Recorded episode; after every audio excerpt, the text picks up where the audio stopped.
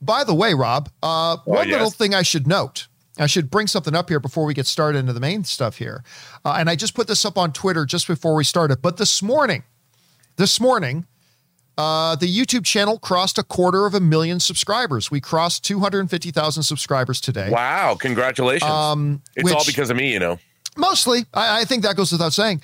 Yeah. Um, but what's really interesting about that is the fact that we don't ask people to subscribe to the channel, which is awesome when you do. We- so we thank you, everybody. don't.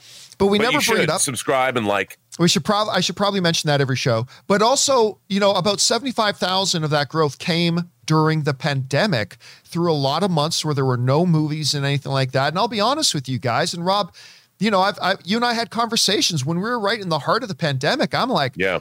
I, I don't know how the how the channel survives, but you guys kept everything going. So thank you so much for that, and thank you to all of you. And also, we there was a time was was it last summer, summer of 2020, where you took like three weeks off. yeah, I took three or four weeks. I shut the channel down for three or four Yep. weeks Yep. because there was nothing to talk about. No, Uh, and then we brought it back, and thanks to you guys, we're still here. So a big thank you to all of you guys uh, for supporting the channel and getting us to that mark. So thank you so much for that. Uh, by the way, a little bit of housekeeping, of course. If you can't get your daily fix of the John Campea Show because you can't be in front of a screen, good news. There is an audio only version of the show that we put up in podcast form, and we simply call it the John Campea Show podcast. It is available on your favorite podcasting app of choice. Just go onto your favorite podcasting app, search for the John Campea Show podcast, and subscribe to it today so it will be there when you need it. Mm. Okay, guys.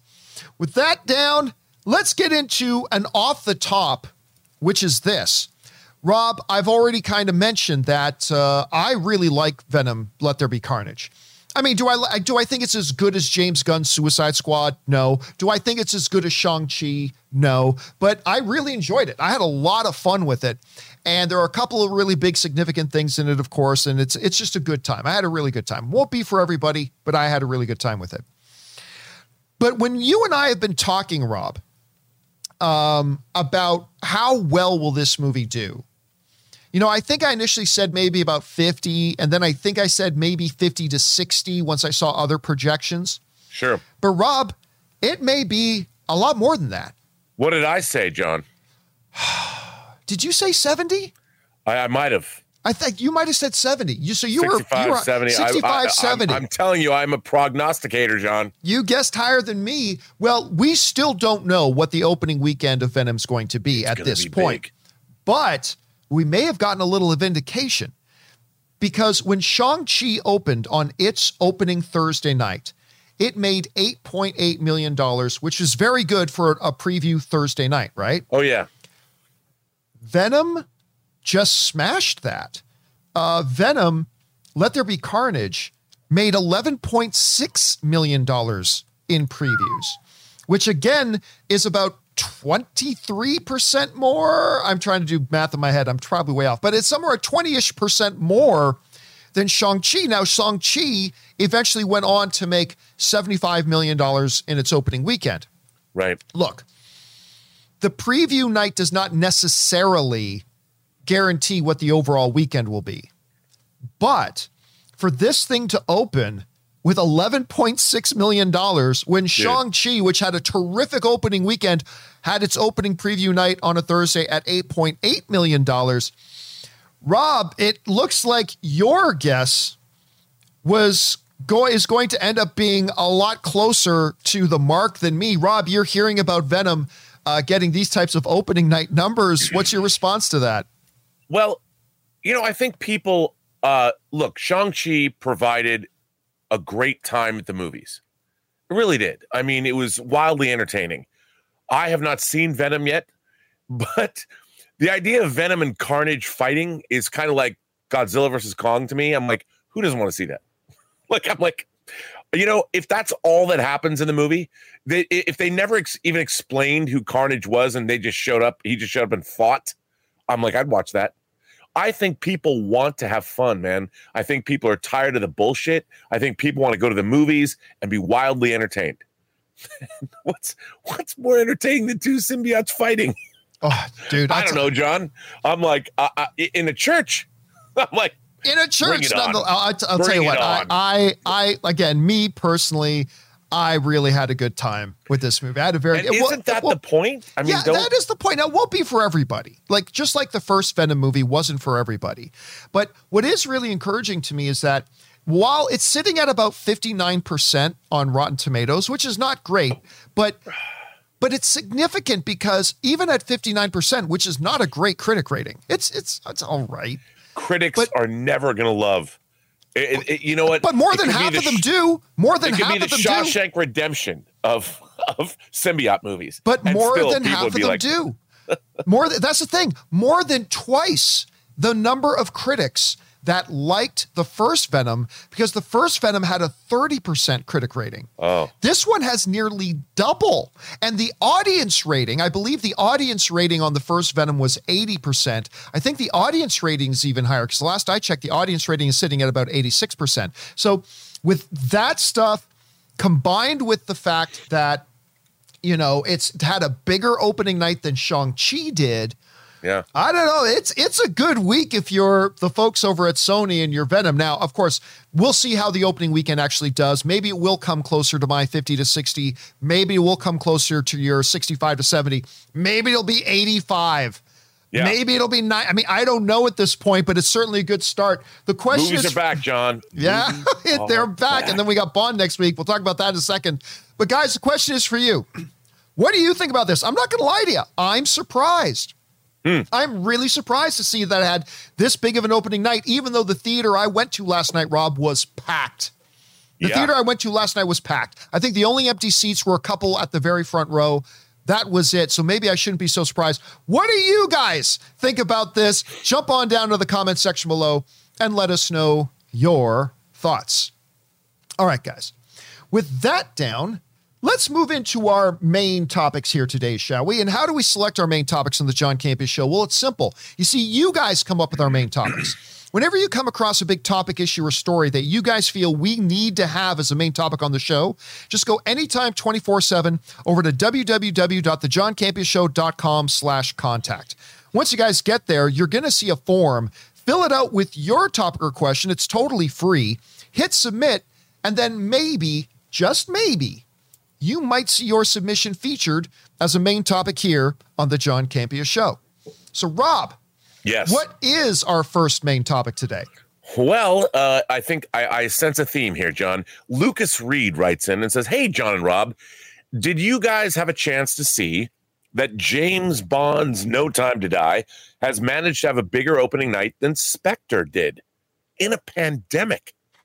Does this affect your overall box office expectations for the movie? and can it be a bigger success than we thought? Thanks. Well, John, I mean, you know it's really funny? Uh, like, I wondered if this movie even existed at one point. I mean, I I, I, bought tickets for it back in uh, April of 2020. I had my I remember ticket- you did, yes. dude. I had my favorite tickets in my favorite theater. Well, the theater that I bought them in, while it's still there, has been closed. Yeah. Uh, who knows if it will ever open? And I wondered perhaps this movie just never got made. It was vaporware. But now it is. It had its premiere over the last couple weeks, especially the last week. That if you go on YouTube, my God, how many clips are there of Daniel Craig talking to whatever interviewer wants to talk to him? We should have asked him to be on our show. Probably would have said, "Sure, I'll be here." But uh, it's everywhere. Uh, there's uh, people are digging the movie. Uh, they had a, a huge premiere in England. Uh, it, it it it it's it's arrived, John. It's it's Daniel Craig's last Bond film, but my God, it's the longest Bond film ever made. I am deliriously excited about seeing it, which I see on Wednesday in IMAX. Um, I think it's gonna be I think it's gonna be huge, and this is the most expensive film uh, that was held over because of the pandemic. So there's a lot at stake. People have talked about it has to make 900 million to break even. I don't know if it's going to do that, but according to Cinema Blend, No Time to Die had its first day in UK cinemas. And it looks like 007 will be serving up, I love this, a lot of martinis on the house tonight. The 25th James Bond film will make a reported 6.2 million to 6.8 million in its first day alone between midnight Wednesday and Thursday showings in the United Kingdom, per deadline. This places No Time to Die above 2015 Spectre by 13% and below 2012 Skyfall, which, by the way, was the only James Bond film to join the billion dollar club, which came out on Friday by just 26%. I think uh, this is a great this is great news, and uh, the movie's the longest Bond film ever, so there's less showings per day. And I, John, I think this movie's going to be huge. What do you think? Uh, again, I did not. I, I thought Bond would do well mm. considering the context of the pandemic, the, the global situation. Yeah. there are still countries without their movie theaters open, as a matter of fact, and all that kind of stuff. I thought there might be a little bit of lag because of the fact that it was supposed to come out several times before. We've had to wait over a year for it. Would that build anticipation or would that make people go, oh, that movie never came out yet? You know, that sort of thing. So much like the Venom box office results, Rob, I got to tell you, I'm surprised like like the biggest number here to me is the fact that it made more money on its debut night in the UK in the UK because it's not open here yet but on its debut night in the UK than the last Bond film that wasn't under a pandemic situation did. And that last Bond film, Spectre, was coming off of a very popular and successful Bond film. And yet this thing did pretty well. So, I mean, where I was worried that the long delay would kill some enthusiasm for it, I think what's sure. becoming apparent is that it just built up anticipation. Now, the question will then become how will this movie do here? How will this movie perform on our shores? How will this movie be at the box office in North America? That is another question altogether. Yeah. You know, will that translate over? But I, I'm, I'm telling you what, Rob, if you put your finger on the pulse and you start looking at the amount of online conversation, you start listening to seeing the, the, the comments that are coming in, you start hearing and looking at the number of questions that are coming regarding mm. Bond and all that kind of stuff. I, I am now starting to believe that now I don't think I had a solid number for what I thought Bond would open at, but whatever it was, I'm starting to think it might be a little bit bigger than what I thought because you pointed out, Rob, not only did it do well in the opening nights in the UK, but it's getting solid critic reviews. Again, yep. not as good as Skyfall or Casino Royale, but it's getting solid reviews. The fans seem to really like it and enjoy it.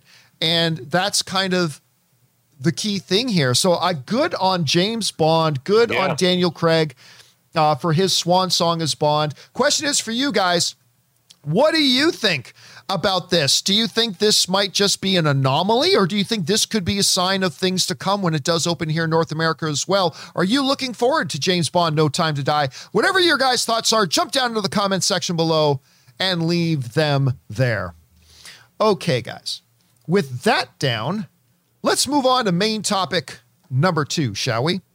And our second main topic today gets submitted to us by Steve Calderon, who writes uh, Victor Miller, the screenwriter of the original Friday the 13th movie, has won a copyright termination case to reclaim the domestic rights to the horror franchise thanks to help from attorney Mark Toberoff.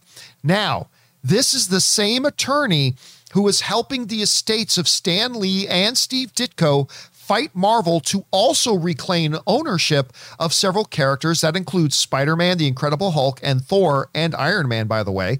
What are your thoughts about this news? All right. Thanks mm. a lot for sending that in. All right, guys, listen. Listen very carefully. This is a story about Friday the 13th, but it is a story about so much more. Oh, yeah. Um, this could be if the dinosaurs, Rob, had a cable news network, this would be the story they reported early said, by the way, mysterious light seen in the sky. Three days later, dinosaurs are wiped out, right? This, I'm not saying that's what this story is, but it could be. And here's why. You guys know that for the last little while, we've been talking about a couple of these, what's called copyright termination cases. It's going on in regards to the original screenwriters of Predator and Disney, because they're trying to get the rights to it back, and as well as the estates of Stan Lee, Ditko, and one or two others that are trying to get the rights back to certain characters that they created. Sure. even though the copyright is now owned by Disney. And we've been talking about that for a little while. There's been a similar case going on between the original screenwriter of the first Friday the 13th and I believe it was Paramount, might be one of the others, but the but the producers of it as well, claiming that he has a right now to go to them and take back the copyright because a certain amount of time has passed and he should be allowed to take it back. This is the same legal principle that's at play in the whole MCU situation. It's the same principle that's at play. But for the first time, the person trying to get the copyright back has scored a major victory. All right, this comes us from the folks at the Hollywood Reporter who write this. Victor Miller, represented by Mark Toberoff, once scared moviegoers with Friday the 13th. Four decades after penning that influential horror flick, which prompted numerous sequels, he has scored an impromptu legal victory that may frighten Hollywood producers. On Thursday, the second uh, U.S. Circuit Court of Appeals affirmed a win for him in a copyright termination battle. As a result, he's set to reclaim the domestic rights to the franchise, and there's still reason for settlement given that the producer retains foreign rights as well as intellectual property derived from Friday the 13th sequels, including maybe the monstrous Jason. Because remember, Rob, Jason wasn't the predominant character of the first Friday the 13th movie, contrary to most people's spoiler belief. Spoiler alert. Spoiler Come on alert. now. Character that showed up later in the franchise. All right. This is a little bit complex and a little bit complicated, but the basics of it is this. This guy who wrote the script, who was paid to write the script for that movie, he got paid for his work. He's just won a court case where the court said, yep, you get to have the copyright back, at least in part. It's still very confusing because the producers have international rights to it, but he gets domestic rights to it. So, I mean, there's a lot of confusion here still. But, Rob, the key thing here is the important thing the flash in the sky is that one of these copyright termination cases just actually won. And Yeah. now, now the the situation with the Marvel case is a little bit different because I believe the Friday the 13th script was written once this termination of copyright law was created. The Stan Lee and Ditko situation, though those works were done before that law existed. Yeah. So it does create a little bit of a question mark about how. So just because this guy won, it doesn't automatically mean that the Stan Lee and Ditko estates are going to win either, because there are some differences. But the basic principle is there. The court has sided with the creator that he gets to get his copyright back. Rob, is it exaggeration to say that this could be absolutely cataclysmic for something somebody like Marvel. The, the, this company that has control over these incredibly iconic characters that makes up their empire. If they were to suddenly lose the rights to those characters, I mean, obviously they'd probably still stand because they'd back up big trucks of money to the estates and have to pay Yeah. tons and tons and tons and tons. But I mean, this could be very bad. Rob, number one, let's get to Friday the 13th in a second. We'll talk about the specifics of Friday the 13th Sure. in a moment. But um, how significant is this ruling as far as future IP as we go forward, particularly as it pertains to stuff like Marvel and their ongoing cases right now? I think it's very significant. And, uh, you know, when, when it really comes down to it, John, you know, American companies, specifically Disney, have been subverting copyright law for years. And and there's a reason why copyright law was created in the first place. And I think that, you know, this idea, the fact that IPs exist the way they exist now, this was not something anyone could have foreseen a hundred years ago. But um, like you just said, all that you need to do is is pay people what they're worth, or pay the families of creators for the legacy of what they created. And it's it's as simple as that. Like no one in this country, uh, I think America's biggest problem is, and I understand, big business does not want to be fair to the rest of the world.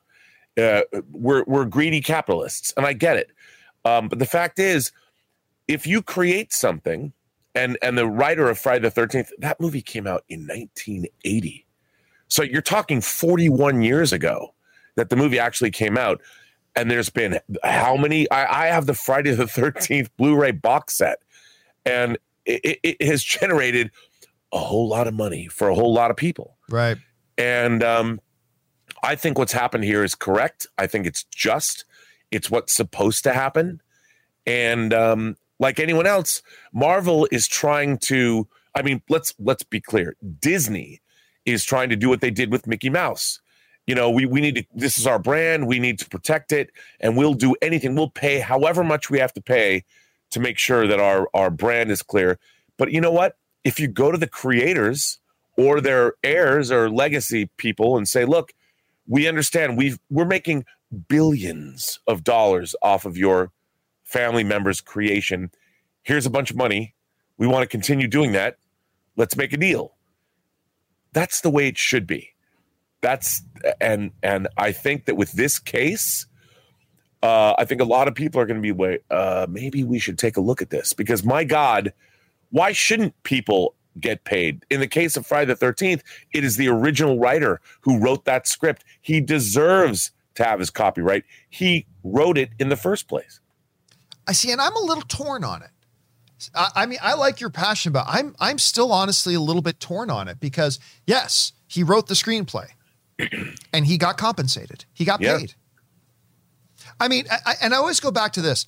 Like, I had a, a discussion with a, a friend of ours once where it's like, well, I mean, somebody got somebody created a work, but they got paid for it. And you know, my friend said, yes, but if that movie goes on to make hundreds of millions of dollars, that guy should get more. I said, well, I could buy into that only if the movie got made and lost money, that that guy gives the money back. Because eh, because you shouldn't be able to have it both ways. Like if you get paid for your work and that work ends up losing the producer's money, you don't have to give your money back. You you No. you got paid for your work. I did my work. If you go ahead and lose money on the project, that's your problem. I did the work I was contracted for.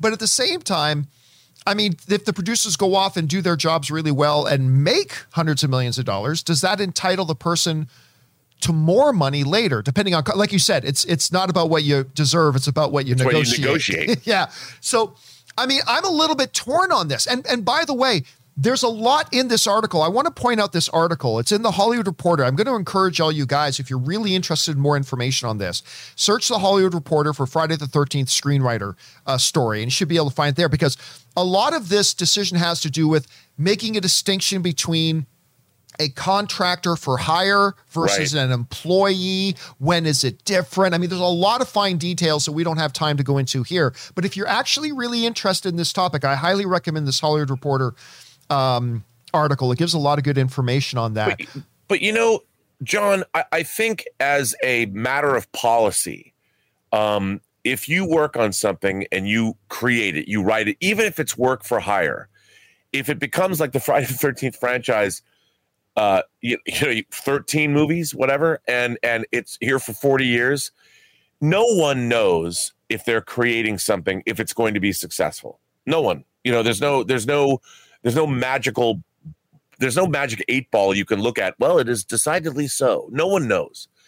But I do think that we as a society of people must compensate those who make things that are are good.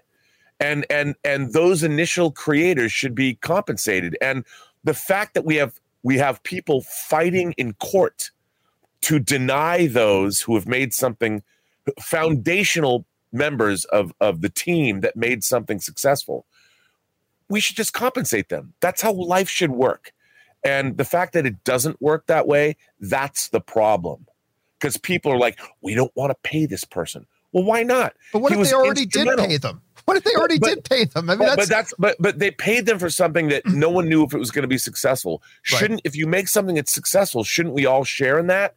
I don't know that- because that I. I think if you're the one who takes the risk, if you're the one taking the risk, you're the one who should get the reward. If you're the only one who's going to be hurt if it doesn't work out, then you're the one who should be the one who benefits if it does. And I think, I and again, I, am I'm, I'm only saying that one side of the argument. I'm actually yeah. torn. I'm I'm I'm actually torn on. And this. I don't disagree. I don't disagree yeah. with you. You know, that's why I'm not a communist. I don't think that workers should own the methods of production because who built the factory? You know, I mean, who put up the money to start the business? Who took that risk? I I totally agree with you. But if it is successful, a rising tide raises all ships. Isn't it better? Like these guys are in court. How much has the sure? I agree, but cost? remember that's not what what's at stake here because this guy isn't taking them to court to get more money. He's taking right. them to court to get back something they paid him for. They like they paid him for that script, and so they've been under the belief for decades that they own it, and now he wants to take it back. And I think it's I think it's fascinating. I well, think it's totally fascinating you know, they've made 12 movies. Was he paid for those 12 movies? I mean, the fact is that that the situation changed when the movie became successful.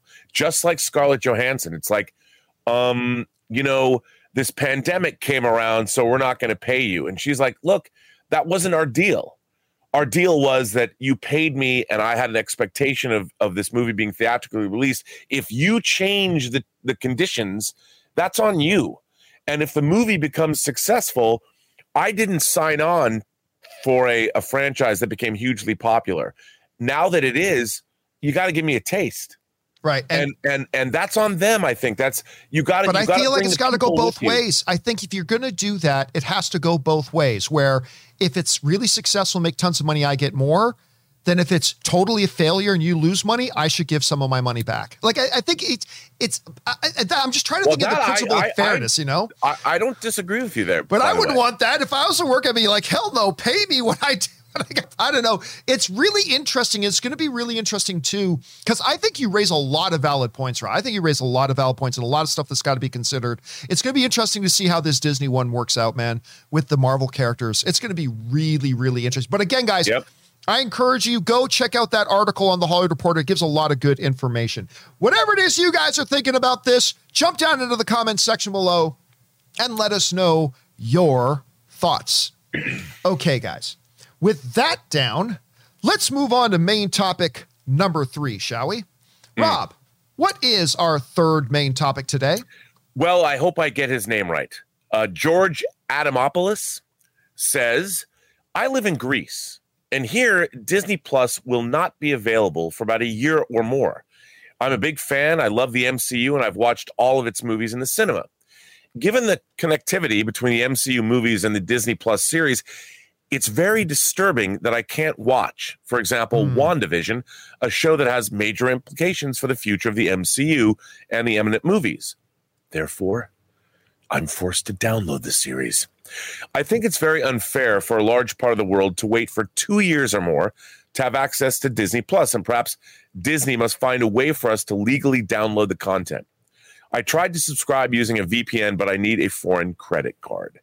Um, you know, John, I went to a film festival in Israel in 2005. And when I was there, the biggest question that the people in Israel asked me was like, about piracy? Because because like we don't get much and we're, we're, we download everything.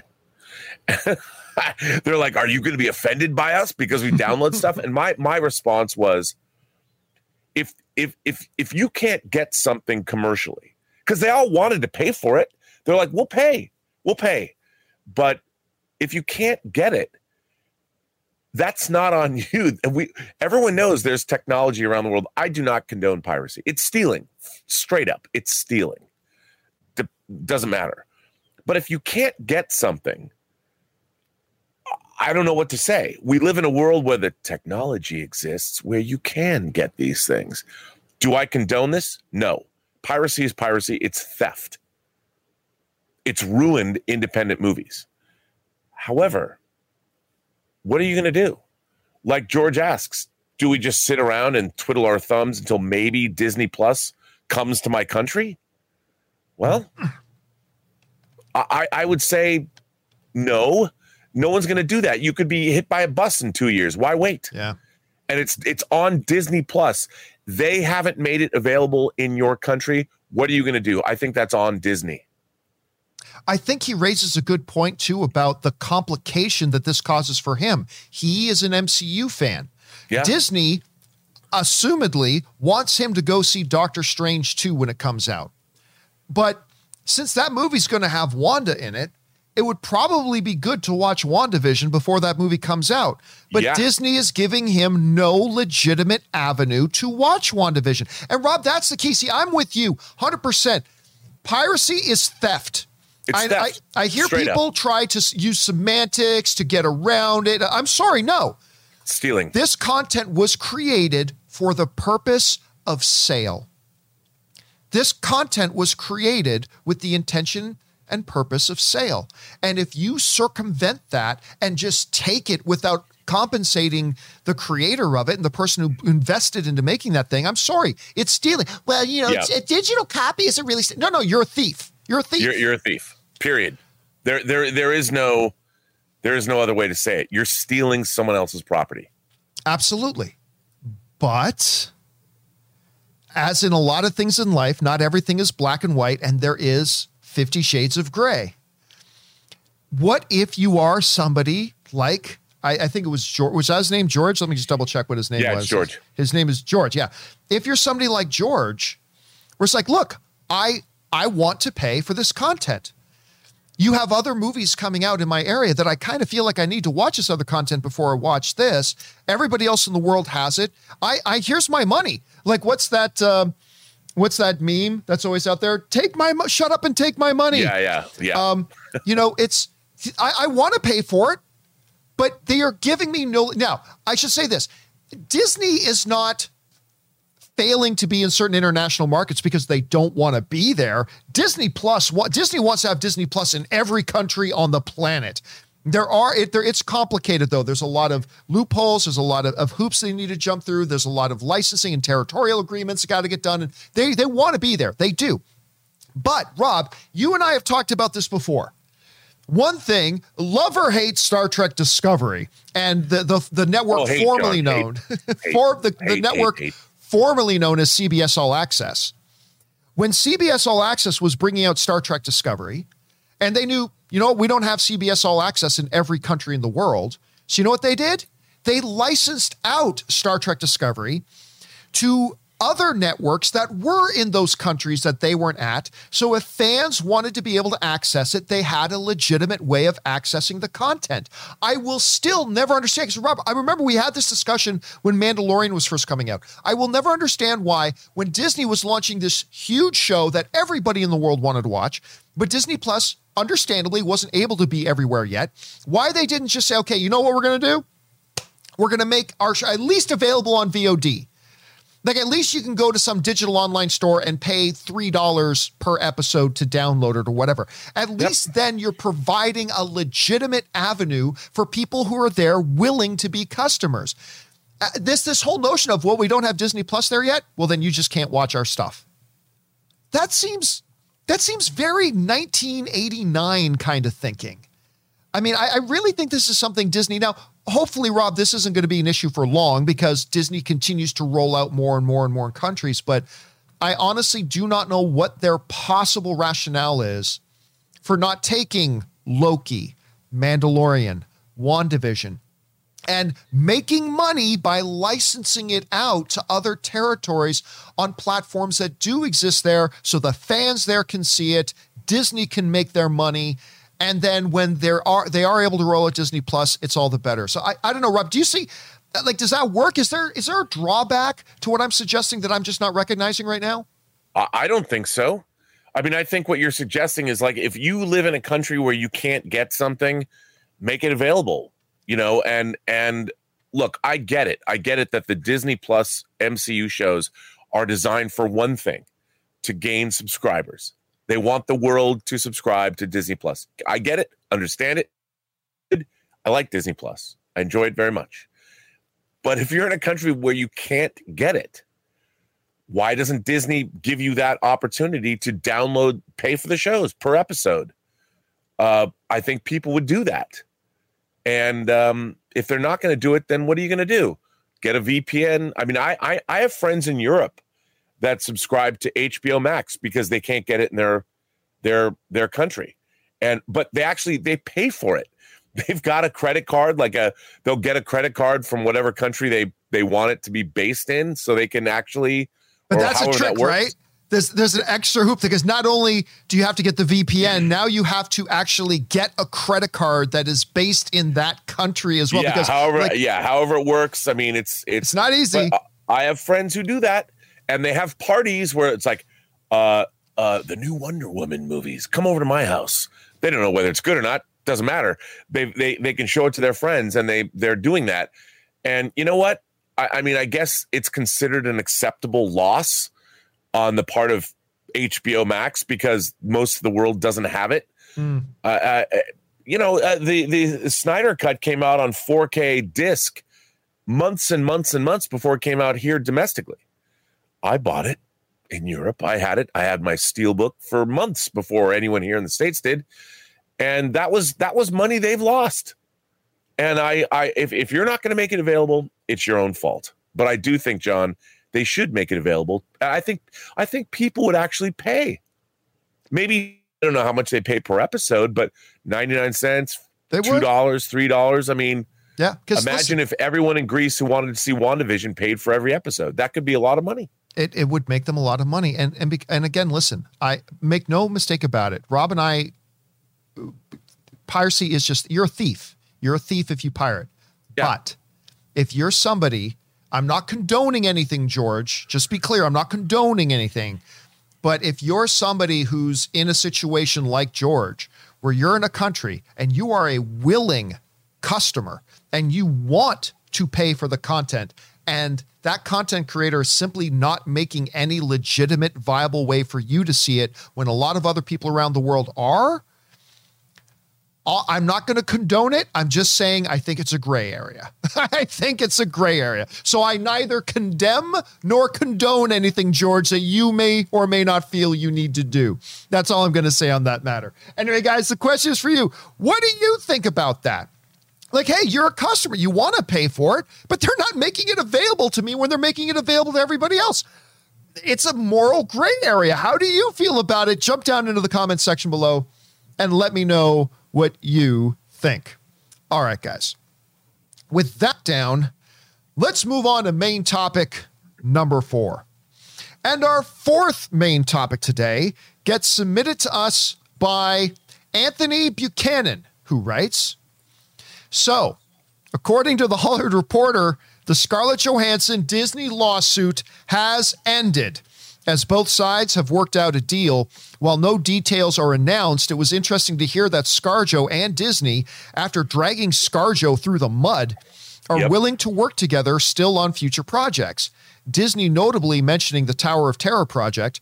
Are you surprised both sides are working together still do you think Disney and ScarJo would be willing to do a Black Widow 2 in the future? Well, the real question is Does Kevin Feige have any plans of doing a Black Widow 2? That's, that's the question. Anyway, along with any future MCU projects that may come down the pipeline for her. Thanks for taking my question. Stay filthy. All right. Thanks a lot for saying this in, man. And oh my goodness, look Dude, what happened. I have said from day one, as many others did. It's not like I'm like I'm Nostradamus here. Like uh, other people said this too. I said there is one way that this Disney Scarlett Johansson thing ends, and there's only one way it ends, and it's not even going to go to trial. This is going to end with Disney, hat in hand, tail tucked between their legs, having to go to to Scarlett Johansson and write her a big fat, mouse eared shaped check and settle this thing out of court. I said from day one, that's what was that's the only way this is going to end. Disney clearly violated the contract. They have no win here. This is going to end with them signing a big fat check. And that is apparently exactly what happened. This comes to us from the folks over at Deadline who write just days after the first court hearing in Scarlett Johansson's Black Widow profit megabyte lawsuit on Disney was pushed back to March of 2022, the Oscar nominee and the House of Mouse have made peace. And it was very pricey for the Disney camp, for the latter.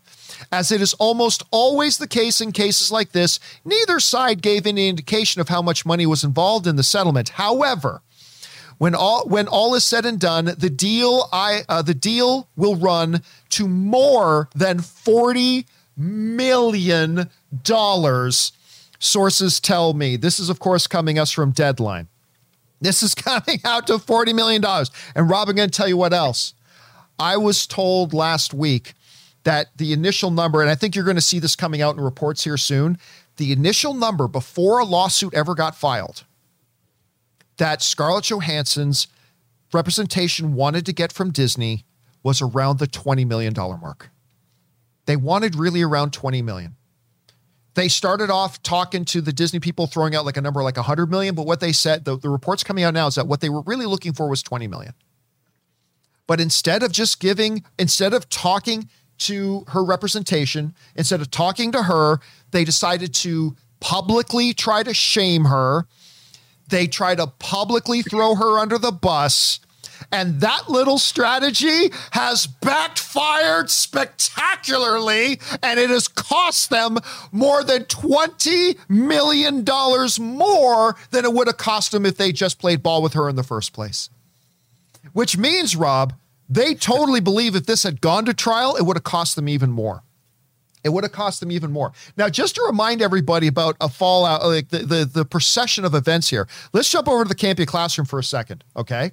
So, starting off with this, for those you forget, uh, Disney assured Scarlett Johansson that uh, Black Widow would absolutely get a theatrical exclusive release. This, of course, was made public in when the Disney lead attorney wrote an um, email to Scarlett Johansson. This has been made public, where prior to the decision to put this thing out on Disney Plus, they assured her, whatever, this is going to be a full theatrical release. That leads us into issue number two. Disney uh, broke, if I can spell today, broke that agreement. So Disney broke it. And they decided, you know what? No, we're just going to put this thing out on Disney Plus. All right. That led to part number three. ScarJo's uh, lawyers reached out to Disney to try to reach a settlement for figuring out okay well if you you are going to pull it out of theaters you're going to need to give ScarJo some extra money because her salary in the agreement was based on how much box office this makes. You promised it was going to be theatrical only. You're putting it on Disney Plus, so you got to talk to us and let's negotiate and come up with a new number. But Disney ignored them. Disney said, nah, nah, we don't need to talk to you. Mwah, go fuck yourself, Scarlett. Go fuck yourself in that little contract we signed. We're Disney. Bob Chapek comes in. I'm Bob Chapek. I'm the heir to Bob Iger. I don't need to honor contracts. What are you talking about? Take that. You know, contracts are for the peasants. Contracts are for peasants. They're not for people like me. And they ignored them. They ignored them. This is all public, guys. This is all public information. Disney ignored them and sent them away. So, ScarJo files lawsuit. You know, saying, hey, look, you've left me no choice. I, I got to take you to court now. Now I got to take you to court. I remember from what we're hearing, and this is coming out in reports now, they were really just trying to get an additional $20 million to compensate for what she was going to lose in the box office. Files yep. a lawsuit. Instead of being classy about it, Disney uh, tries to publicly shame Scarlett Johansson by revealing her her uh, salary on the film by oh, saying dude. by by like basically blaming the pandemic on her like this is all her fault and blah blah blah and they started publicly shaming her and all that kind of stuff then then basically uh, bob chapek admitted remember we talked about this the other day rob yep. bob chapek at a conference basically admitted they screwed scarlett johansson he basically said, Oh, yeah, we're going to have to change the way we do contracts from now on. Basically acknowledging, yeah, because the way we did our contract with Scarlett Johansson means she's got us screwed. that means she's got us screwed. But Rob, there's something other very, very important here. Disney, and I think this is why this got settled now instead of later. Disney filed to have the case uh, brought to private uh, our, uh, arbitration. So if you guys remember, Disney made a filing saying, hey, we don't want this tried in court. Because if it's tried in court, all the information is public record. Mm. They wanted this thing done in private arbitration. So none of it would be public record. Rob, this has not been reported. I am simply speculating here, okay? I'm just speculating. Let's be clear about that. I think the reason this all of a sudden got settled so fast, I think Disney found out they weren't going to be granted private arbitration. I think I, now again, I'm just speculating. I'm just putting pieces of the puzzle. I could be off on this. I could be way off on this. But I think the reason they didn't even wait to get even close to when the trial date was going to start, I think they found out that their motion to have this move to private arbitration was de- declined. And they were like, well, fuck, we can't have all this made public because yeah, we're going right? to look stupid as hell. Settle, settle with her. And you know what? Not only, Rob, did this thing cost them more than 20 million than it would have if they just honored their contract in the first place and dealt with Scarlett Johansson when she approached them before the lawsuit got filed? Mm. Rob, I think she got more than that. Because as we go down now, if we look at the article, uh, listen to this. This is Scarlett Johansson's comment saying, I am happy to have resolved our differences with Disney, said Johansson in a statement released Thursday. I'm incredibly proud of the work that we've done together over the years and have re- greatly enjoyed my creative relationship with them.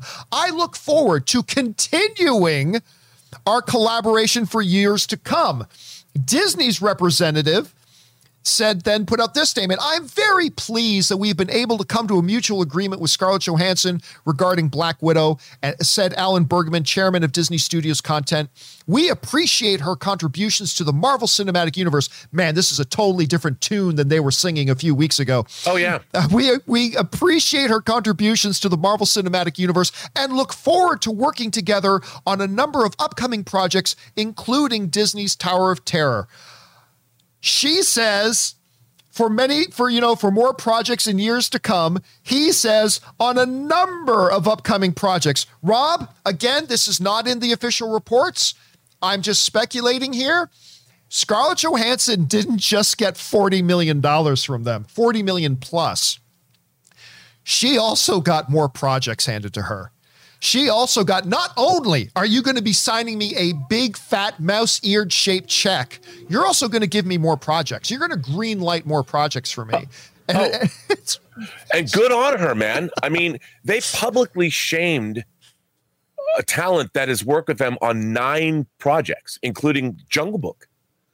Yeah. I mean, they shamed her. By the way, John, I, I, I would be remiss. There's something that just came over the transom.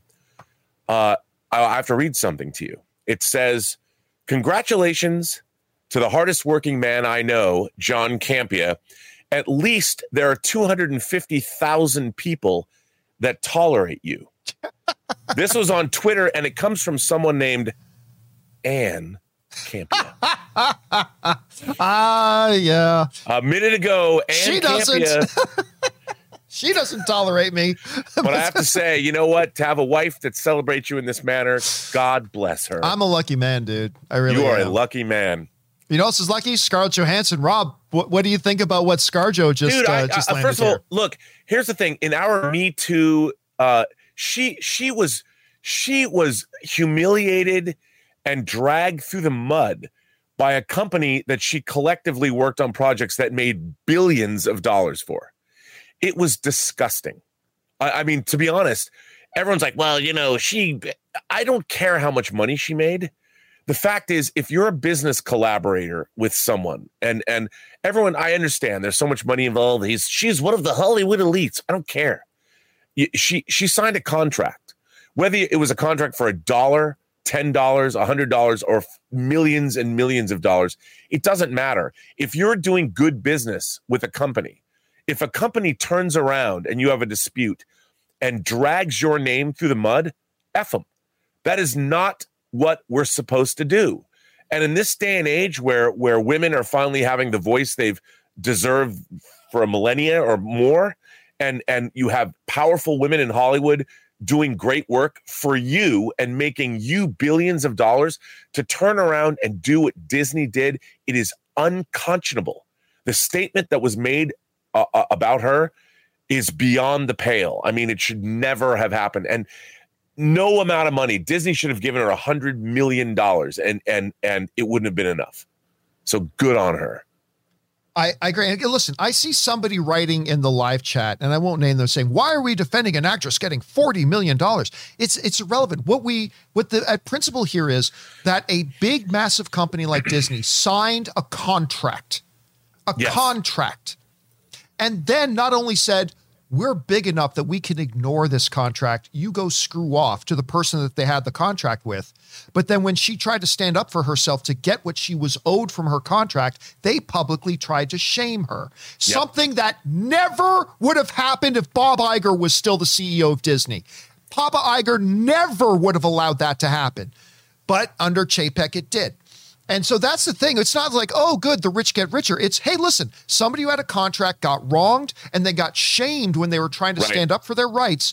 And now, now Disney's got to bend over, take it up the keister and smile and say, thank you, sir. May I have another? Because they didn't handle this right from the first place. That's now, right. Rob, you and I were talking before the show started.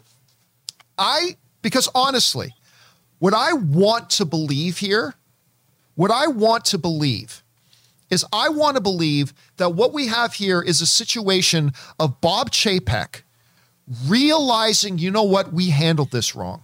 We handled this wrong. And look what a mess it's become. Let's reevaluate our approach. You know what? Get me ScarJo's representation on the phone. We're going to settle this. We're going to do right by her. We're going to settle this and we're going to move forward. That's what I hope happened. That's what I hope happened because you guys know I don't have a lot of faith in Bob Chapek as the CEO of Disney. I want to. I, I'm looking for a silver lining here. And I obviously I'm really disgusted by the way he's handled this job so far. But I want to believe this is Bob Chapek going, you know what? Yeah, I made some mistakes starting off this job. This was one of those mistakes, and I'm learning a lesson from it. And mm. let's get this thing fixed. Rob, that's what I want to believe.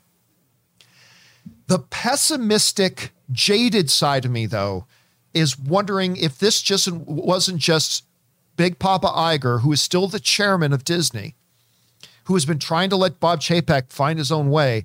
A part of me has to wonder if this was was it Bob Chapek learning from his mistakes and correcting it, or was this Iger getting on the phone and saying, "I've had enough of this shit. Stop this now." Get her on the phone and settle and give her anything she wants because we're the ones who screwed this up. So I like to believe it was Chapek fixing it. Maybe it was. Fingers crossed it was. But this might have been Iger just saying enough. Fix it. I don't know, Rob. What do you? How do you? What do you think brought about this thing getting resolved oh. I, I, you know, it, what you just suggested, I that seems plausible to me. I, I mean, this was a, a, a horrible embarrassment. It was handled terribly by Disney all the way around. And you know what's interesting? Doesn't matter anymore. They mm. settled. The news story came out. It was in deadline. We're done.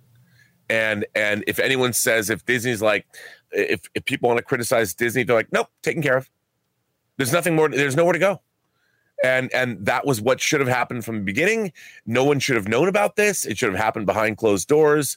But because you know, look, I'm sure Bob Chapek in his entire career never had to deal with a situation where, well, uh, uh how are we going to define to shareholders the the tens of millions of dollars we're going to have to pay out? Like, like I don't know what to do. Well, buddy, that's when you need to come in and be like Uncle or, or Papa, Papa, Big Bob Papa Iger, and, uh, Papa Iger, and just handle it. Put on your big boy pants, write the check. People will get it. Done. But no, no, no, no. Eh, eh, they, they and the thing is, they insulted her publicly. They tried to shame her. That's what's the worst part of it all. Yeah. And they tried to shame her for getting something she was asking that was part of her own contract that they signed in 2017.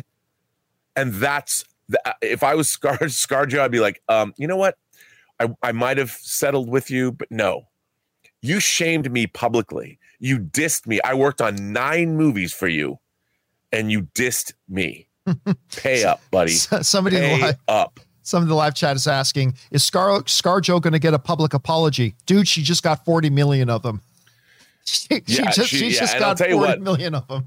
Uh, the weekend update host, Collins, like, yeah, I married well. That's right. Yeah, you did, right buddy. did, right yes, he you did. Well, listen, I think we can all ignore acknowledge he married well prior to this lawsuit. I mean, you know, his wife's no Ann Campea. I mean, yeah, well, nobody He is married well. Nobody is. By the way, this could pave the way because Rob, remember, this thing escalated when we found out that the Russo brothers had been in contact and had been in negotiations with Marvel to come back to direct another one or two movies. And the Russo brothers were saying, now we don't know if we want to come back because we're seeing how they're treating Scarlett Johansson. Like this was escalating. I wonder now that this has been settled, that Disney and ScarJo are coming out and sing, holding hands and singing "Kumbaya" together, saying Yeah. all is good, all is good. I wonder if this now fixes those potential problems with other talent, like like the Russo brothers. Rob, do you expect we're going to see the Russo brothers back in the MCU now? Ah, you know what? if I were them, and after seeing the response Cherry got or whatever, I'd go back. hey, hello, Avengers 5. We're here. Yeah, it's Why there. not?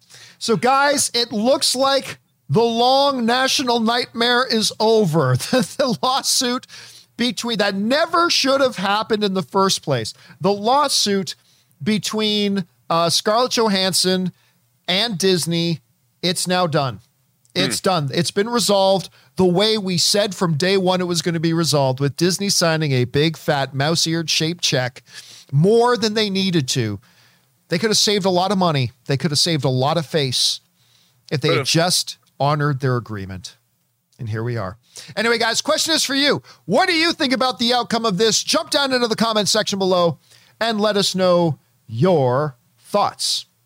Okay, guys, with that down, let's now move on and start taking your live comments and questions, shall we? Once again, if you want to send in a live comment or question to be read on the show or in an upcoming companion video, simply use the tip link that's down in the description of this video. Click on it there, or you can enter it manually at www.streamelements.com slash movieblog TV slash tip. You'll be getting your comment or question read on the show if it's, of course, appropriate for the show. And, of course, you'll be supporting our channel at the same time. All right, guys, let's get over to it here, shall we?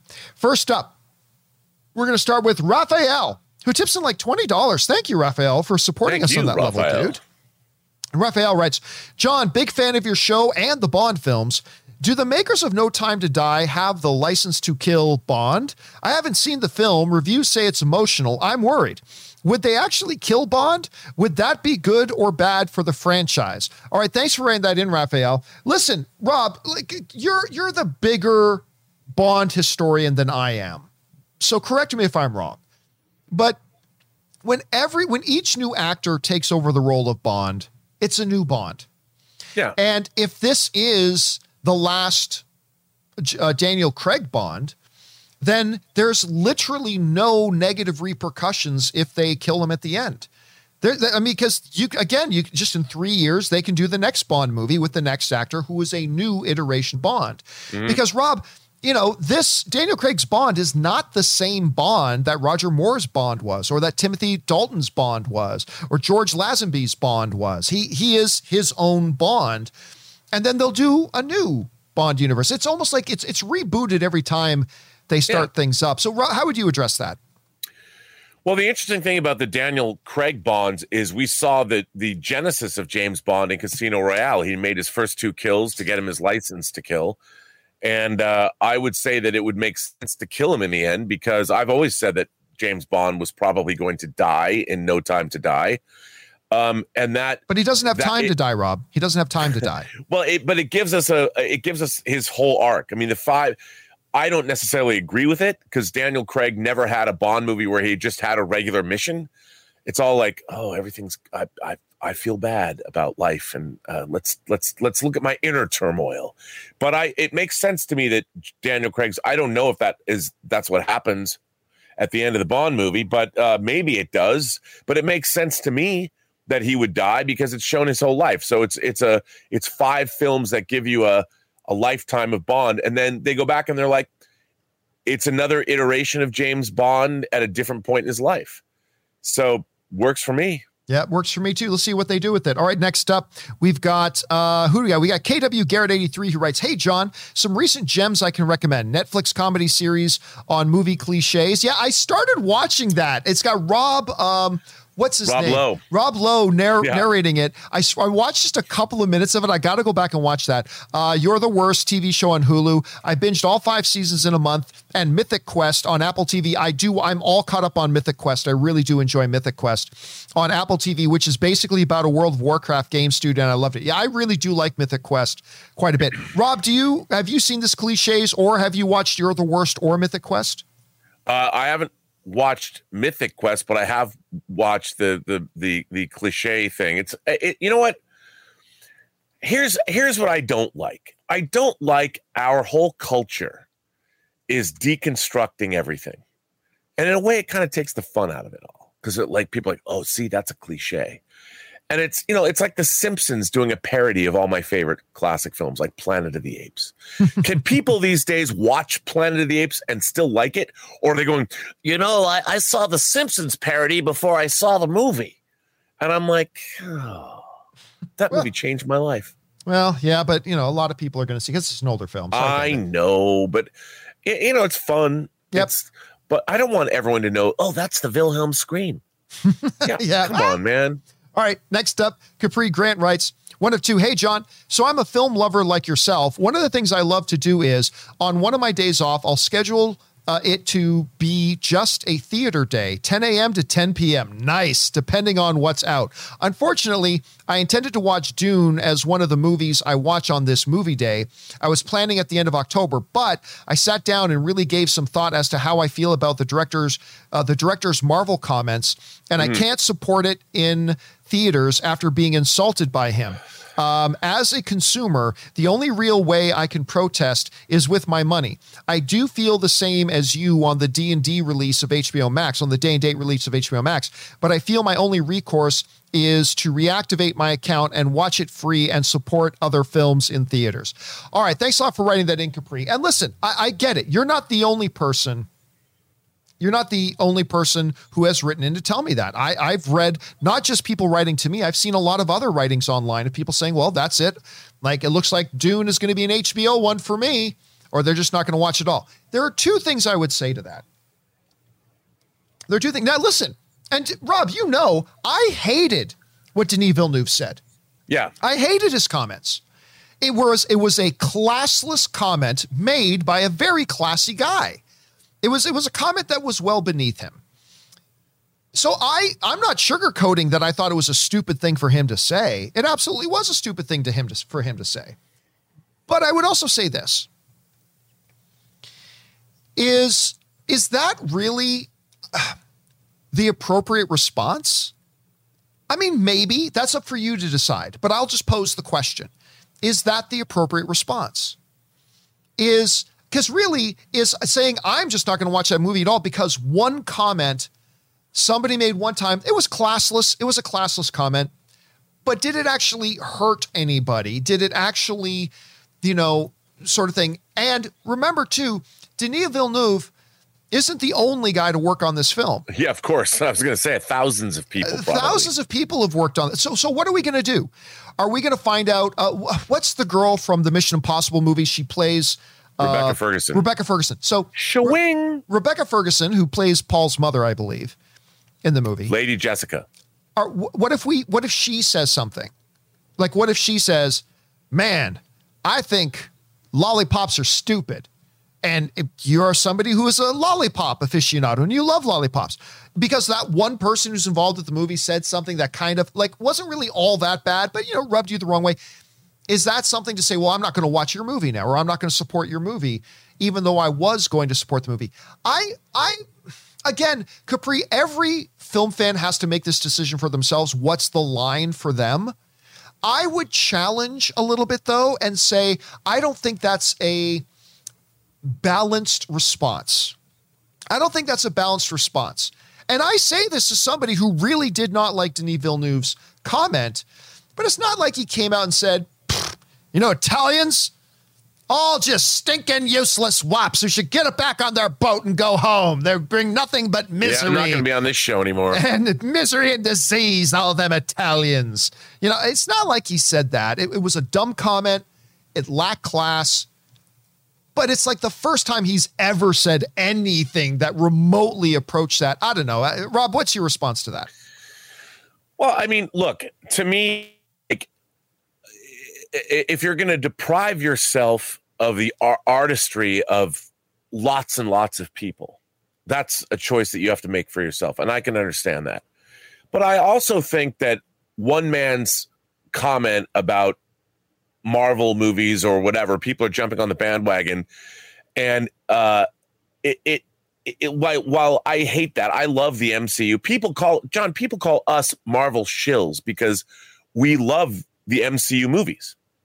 And I've said, you know, the thing about the MCU movies is they're adaptations of Marvel comic books, and they're grand and they're well done and they're beautifully constructed, made, and people put so much time and effort in them, and they are exactly what they're supposed to be.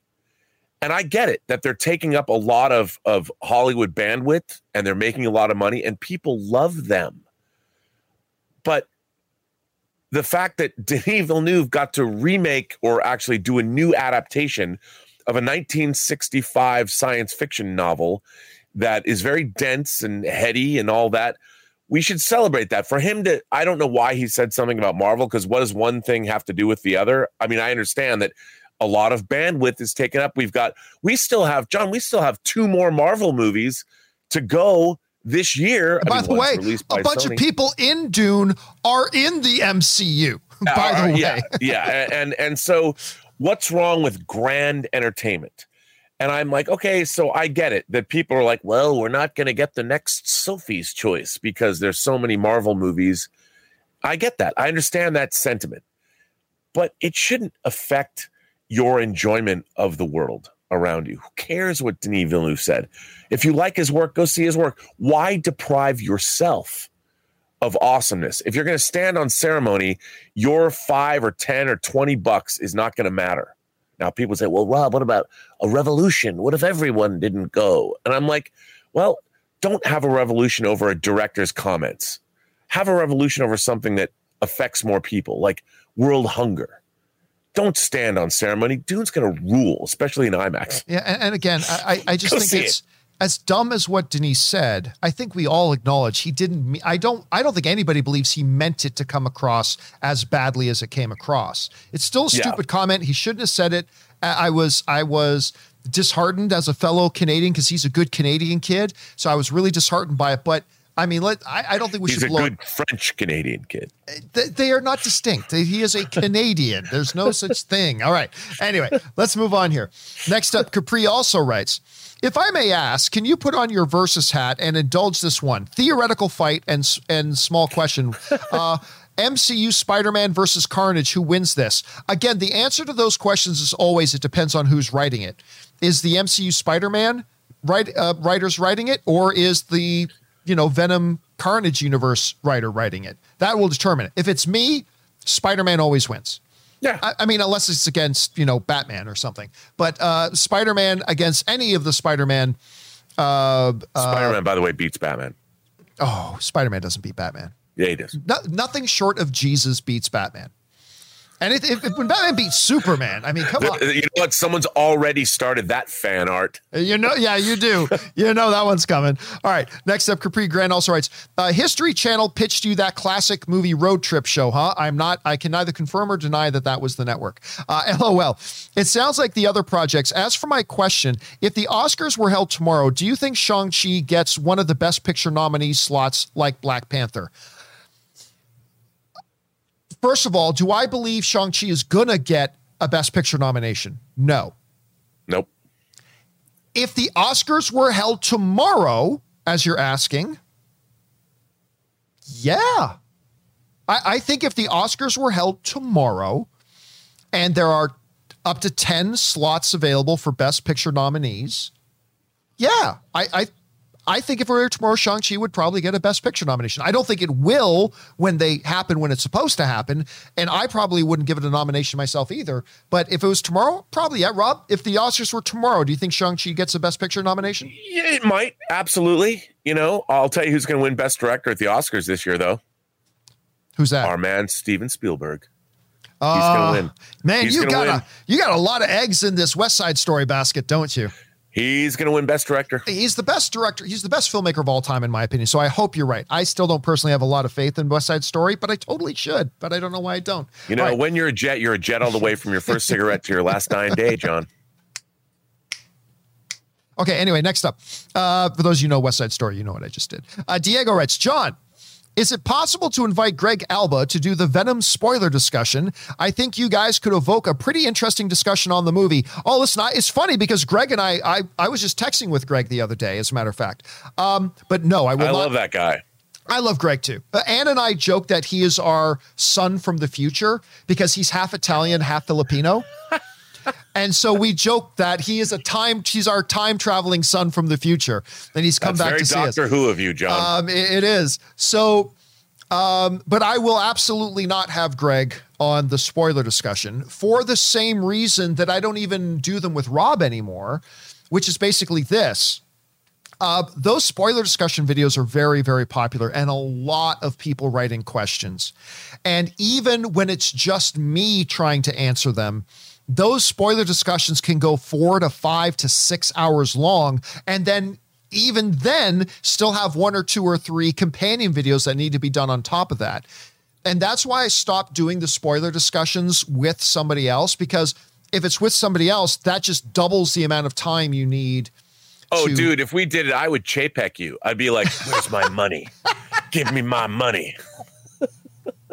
Um, I mean, it's just so for that reason, uh, you will see Greg Alba on this show again soon. By the way, but no, I probably will not have Greg or anybody probably joining me for the uh, for the Venom spoiler discussion because it would just He make is a great far- guy, though. He's he is fun awesome. to stream with. He, He's awesome. He's a, he's a totally great guy. We love him. All right. Uh, next up, uh, Win Joyner writes. John and Rob just wanted to thank you for offering a daily respite from the a respite from the uh, from such a divisive social environment where opposing opinions are welcome and where no one is uh, degenerated or uh, uh, denigrated, I should say, for deviating from orthodoxy. Even if we disagree at times, I'm a fan for life. Yeah, I mean, well, thanks a lot, Win, and I'm I'm glad that you find this place for that because you know if if you just watch this show, you know Rob and I disagree quite a bit. we, we, well, I, I- but let's be clear. I'm the one that's always right. Hmm, well, I mean that goes without saying, but.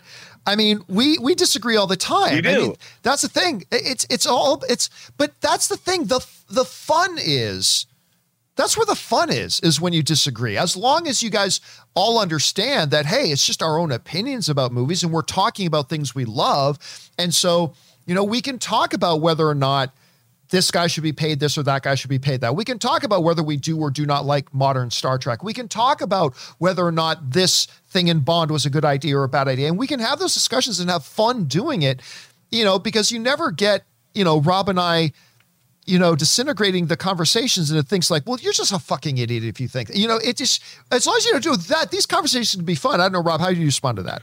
I well, I agree with you. I mean, like if you and I were in lockstep with one another all the time, why would anybody watch this show?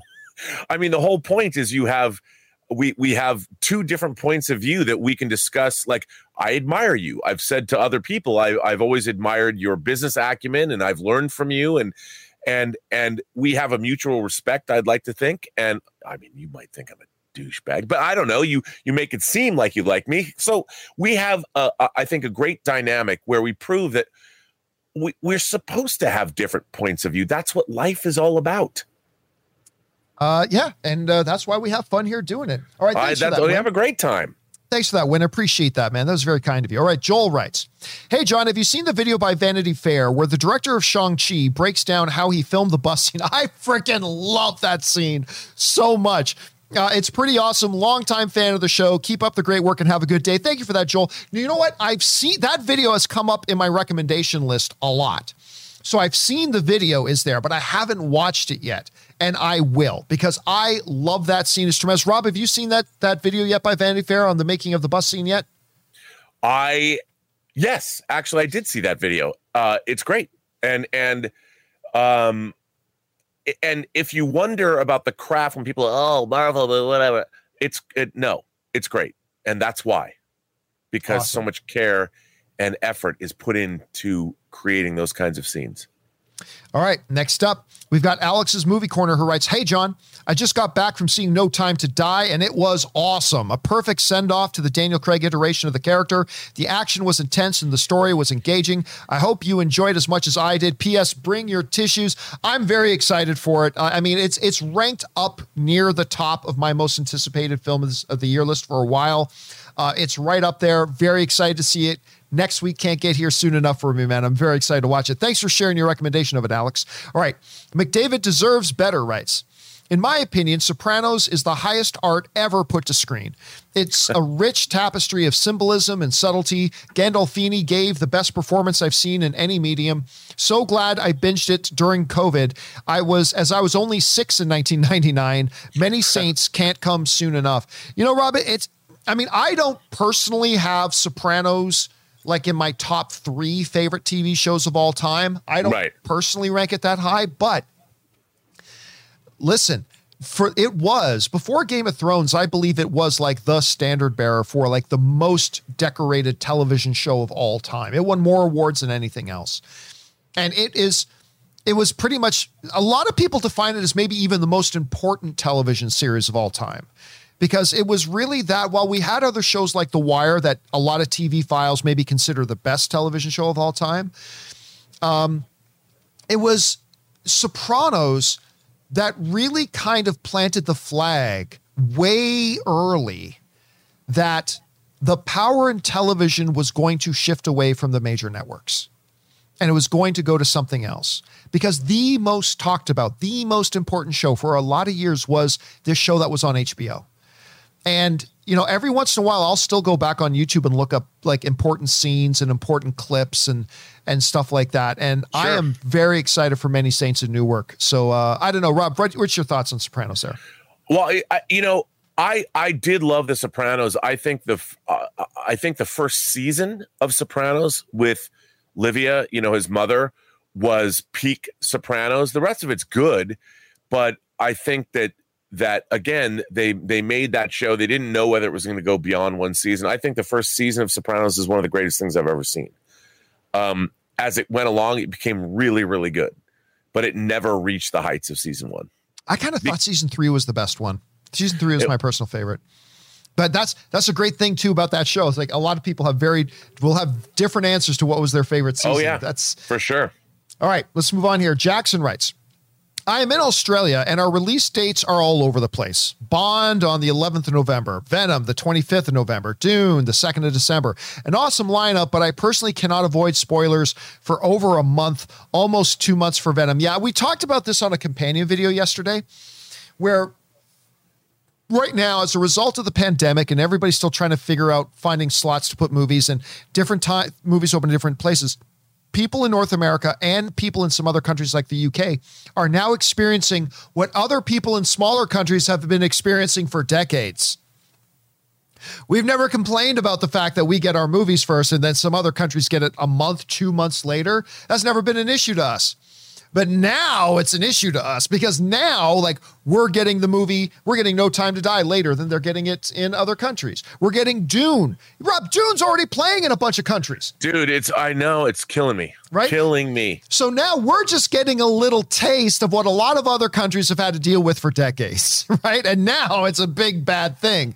And I get it. But you know what? It's, it is, it is going to make it tough particularly for for projects like Venom or No Time to Die and things like that. It is going to be tough to avoid spoilers. It is what it is. I mean, and like I said, there have been a lot of other movie fans, our fellow film loving brothers and sisters in smaller countries and other countries that have always had to deal with this, that movies come to them a week, three weeks, six weeks, seven weeks after we already got it and everybody's already talking about it online. And now we're getting a little bit of a taste of it. And, and it's unfortunate, but, you know, we'll survive. We'll survive, Jackson. Hang in there, dude. All right, next up. Dave the Rave writes One of two. I just saw Venom. Really fun. Not awesome. Uh, a lot of the same. Post credit scene craziness in my theater. Forgot. Love you. Uh, love your show. Rob, Aaron, and Kimberly. Aces in my books. So before the show, Regal said they are doing unlimited uh, for, sorry, phone issue, unlimited for 90 days now instead of 12 month minimum. Signed up and are excited to continue the plethora of wonderful movies at the theater till January 1st. Thanks, buddy, for getting me through the past two years of recovery from bad injuries. Oh, thanks so much for that, Dave the Rave. And I didn't hear about that because, Rob, if I remember correctly, one of the big differences between Regal's unlimited plan, which is mm. great, and AMC A list, which I still think is the best one out there, is that with Regal, I believe you had to sign up for a minimum of 12 months. Uh. Whereas with AMC, it, you could just cancel at any time. But I guess Regal is lowering that to 90 days or three months. I, I personally don't even have a problem with them asking for a 12 month commitment because you're getting a lot of value. If you go to more than one movie a month, you're getting a lot of value out of that. But if they're lowering it to 90 days, that's that's pretty good. I, I don't know, Rob. Do you right now have any movie club membership to like either a Regal or AMC A list or anything like that? I do not. Oh, yeah, because you don't have, have an AMC right close to you, do you? Well, now we do because the AMC took over the Americana, right? is is close to us. So I'm thinking about doing it. Like, why not? All why right. not? Uh, I by the way, I just went to go see Venom. I went to go see Venom for the first time at a press screening at the AMC in the Grove. That, of course, the theater at the Grove in Beverly Hills used to be what was it, Landmark? I think it was I think it was Landmark. Maybe it was something else. But the was a movie theater in the Grove at Beverly Hills, and oh, it, that no, that was Pacific Theater. Pacific Theaters, right?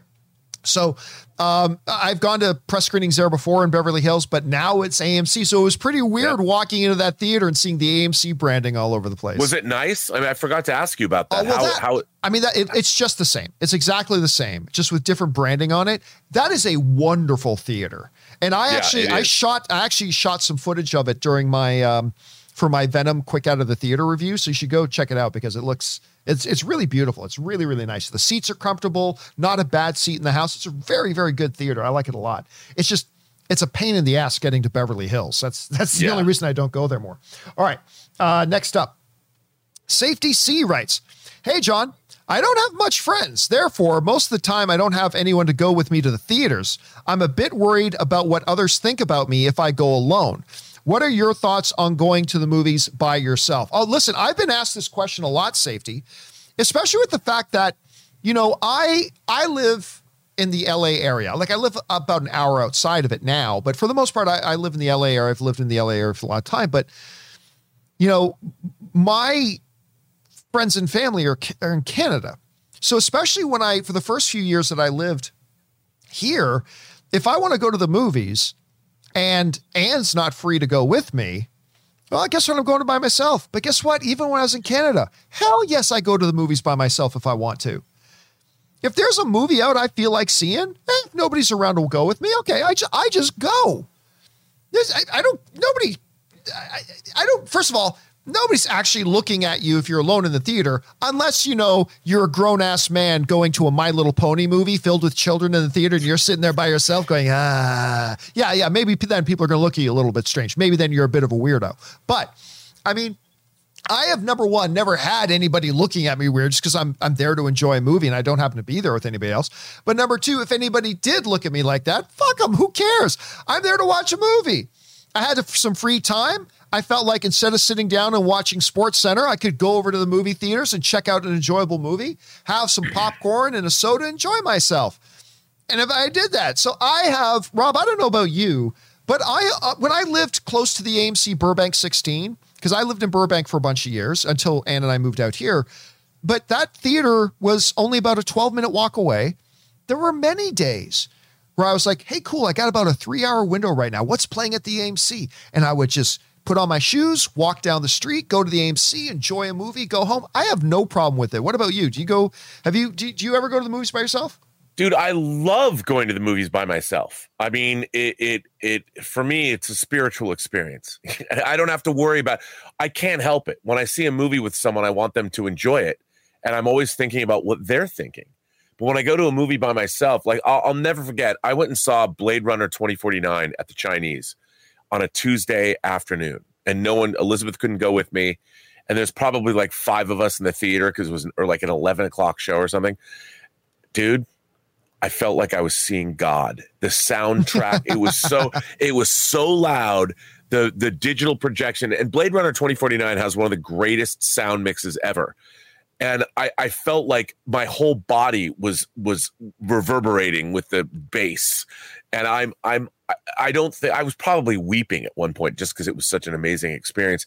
And I liked the movie too.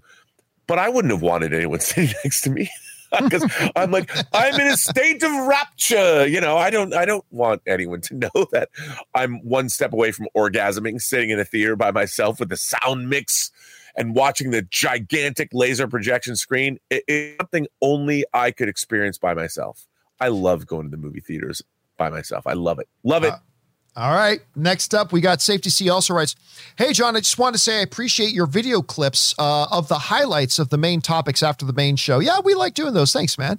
I also appreciate the podcast version as well. They help me tune in when I don't have much time. Uh, we all busy people, and that helps. Thank you. Well, thank you so much, Safety C. I appreciate that. And yeah, of course, we do segment out our individual main topics and put them up on the channel as well, as well as having the audio only podcast there as well. So thank you for checking those out and supporting those, Safety C. Appreciate that. All right, next up.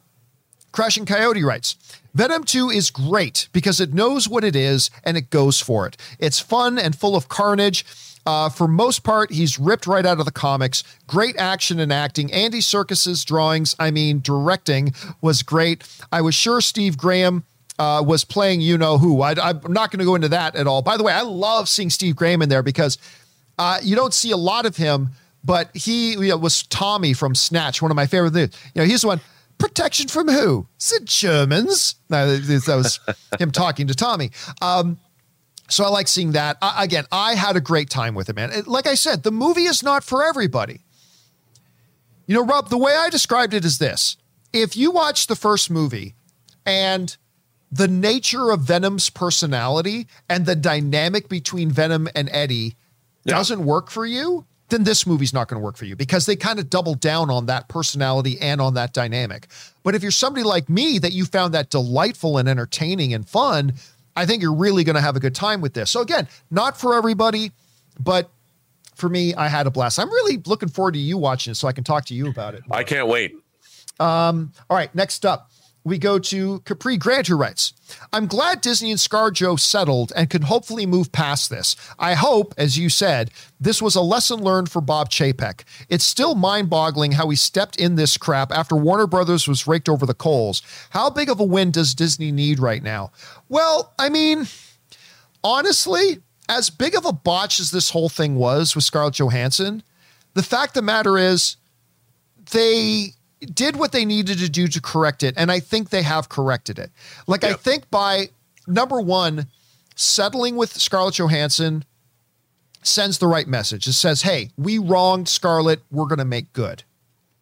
Number two, I think the sheer amount of money they gave Scarlett, plus it looks like more more projects that she gets to have, kind of also says a mention, uh, sends a message that hey, we handled this wrong. We're going to make it right. Yep.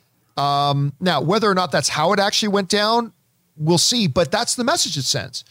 Like the, they gave her more than forty million dollars, according to Deadline, and according to statements from Scarlett Johansson and Disney. Now they have all of a sudden magically they have a whole bunch of other projects planned together. Woo! I wonder how well, that happened. it's it's a lesson that everyone, all the lessons in life, John, can be learned from The Godfather. And mm-hmm. the answer to this is it's not personal, it's business. It's business. And Scarlett Johansson showed she was willing to go to the mattresses.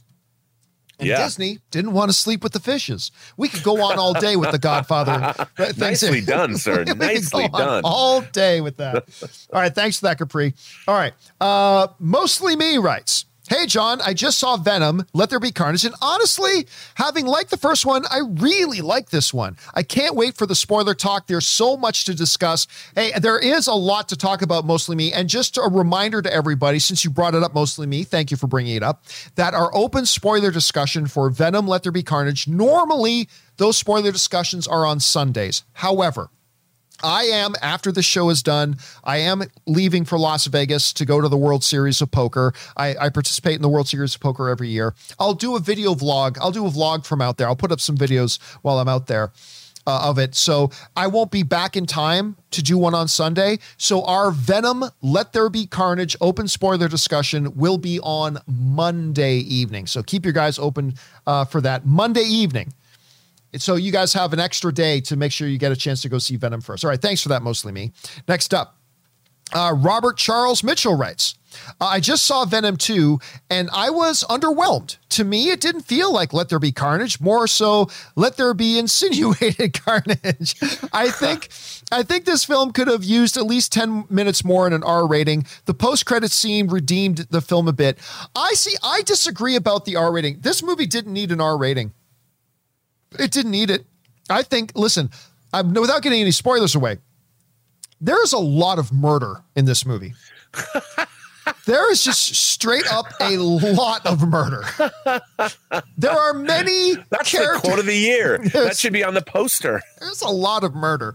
There are many characters who are alive and well and breathing at the beginning of the movie who are no longer that way by the end of the movie. That's all I'm going to say. See, I, I personally didn't feel like it needed an R rating. It, I really don't think it did. But but that's just me. But again, uh, Robert, you just pointed out the fact, uh, Robert Charles, I should say, that like I've been saying, this movie isn't for everybody. It's not. I mean, I think there are some people are going to go into this with the best of intentions to want to have some fun, and it just won't work for them. And it didn't work for you. Not surprised. Not surprised. And there's nothing wrong with that. Thanks for sharing your perspective on it, Robert. I appreciate that. All right, let's do one more while we've got Mr. Uh, Robert Meyer Burnett here. Uh, Film Loving Bro writes hypothetical question. Oh, this is a good one to end with you, Rob. If Tango Shalom wins Best Picture, does that mean Rob, as a producer of the film, gets to go on stage to accept the Oscar? Inquiring minds want to know. Rob, this is actually a great question because. Good question.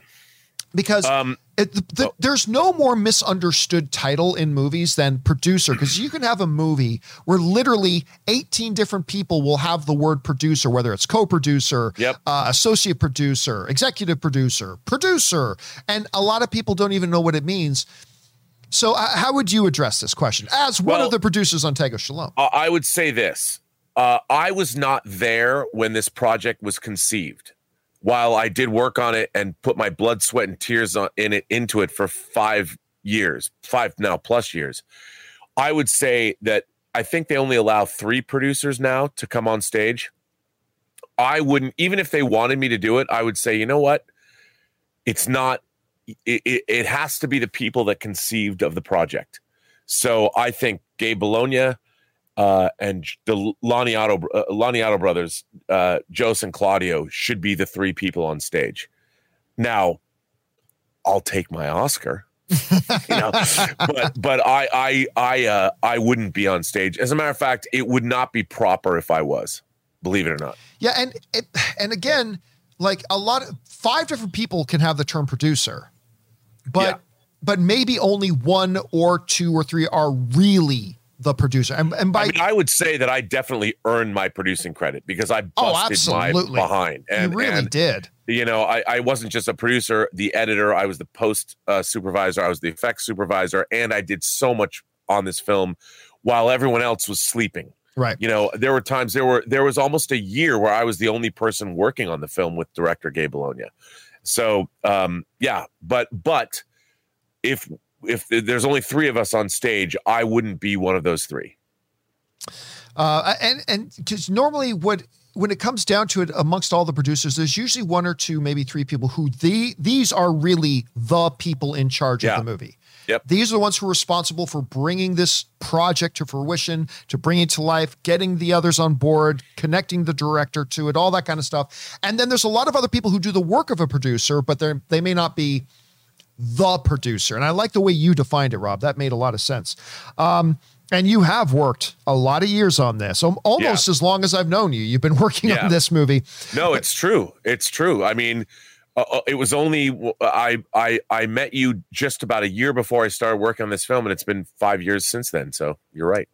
Uh, Rob, thanks for being around the show so much this week. I hope you've had a good week and I hope you have a great weekend while I go off to Vegas. But in the meantime, Rob, where can people follow you and all your goodness online?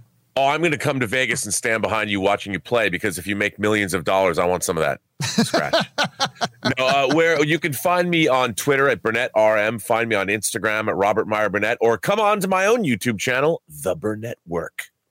All right, Rob, have a good one, dude, and I'll talk to you again next week. Good luck. Break a leg. I don't know what they say in poker. Uh, go win some big money, John. I'll, I'll, take it. All right, guys, ladies and gentlemen, the one and the only, the great Mr. Robert Meyer Burnett. Uh, you know what, guys? Uh, uh we're only going to take one more question because, like I said, I do have to start getting myself ready to go. We probably should have ended there, but we'll take one more question before we wrap this thing up. Uh, Arnie Asada writes, Venom 2 might have a really big opening weekend. Using the movie theater parking lot as a barometer, it was packed, almost double what I recall seeing during Shang-Chi. Well, listen, man, like we were talking about a little bit earlier, Arnie, I mean, uh, it had, I, am still trying to wrap my heads around, I'm still trying to wrap my head around this. It had more people go see it on its opening night than went to go see Shang-Chi opening night. Now, it may or may not by the time the weekend is done, have the number Shang-Chi did as an opening weekend. Shang-Chi made $75 million opening weekend. But if if this movie breaks that, it's going to be a huge surprise to me. A, a, welcome surprise, a very happy surprise, but a surprise nonetheless, because I thought max, max, that Venom would make opening weekend was 60 million. And I thought that would be pretty good. But if it's making more than Shang-Chi on its opening night, and I agree with you, Arnie, your parking lot was packed. My theater was packed last night. I went to see it a second time last night. Ann and I and some friends, uh, uh, Ryan and Hong and uh, Tommy, we, we went to go see it. And the theater was really full, like really full. And so I, I don't know, it could do really well. It could do really well. All right, guys, listen, that'll do it for today's installment of the John Campea Show, listen, there are still just a handful of questions to go from guys like Kane, uh, Sean Austin, Dr. Nova, Luis R., and a couple of others. Uh, do not worry, guys. We will pick right up. There's not going to be any companion videos uh, this weekend. Again, I'm going to be in Vegas at the World Series of Poker, unfortunately, but we will pick up right where we left off on, on the next episode of the John Campea Show. So if you sent in a question, it didn't get answered yet, hang tight. It's coming up on the next installment of the show. So thank you, guys guys for being here. Thank you to Robert Meyer Burnett for bringing his glory and goodness to the show. And a very special thank you to all you guys. By the way, I forgot to call it out during the show, but we had some super chat badges sent in to the live chat while we were doing the show. I just want to give a quick shout out to the people who sent those in. Uh, Luis Riaz, thank you so much. Marie Seifring sent one in. Thank you, Marie. Ben Rayner sent one in. Adam Muhammad sent one in. Guys, thank you so much for sending those into the uh, to the live chat. I really appreciate that. And a special thank you to all of you guys who sent in the live comments and questions. Number one, because you gave us great fun things to talk about. But number two, you supported this channel as you did it. And all of us involved here at the John Campea Show, thank you guys so much for your support. Okay, guys. Don't forget, do the four main things. Stay smart, stay safe, take care of yourselves, and please take care of the people around you. That'll do for me, guys. My name's John Campea, and until next time, my friends, bye bye.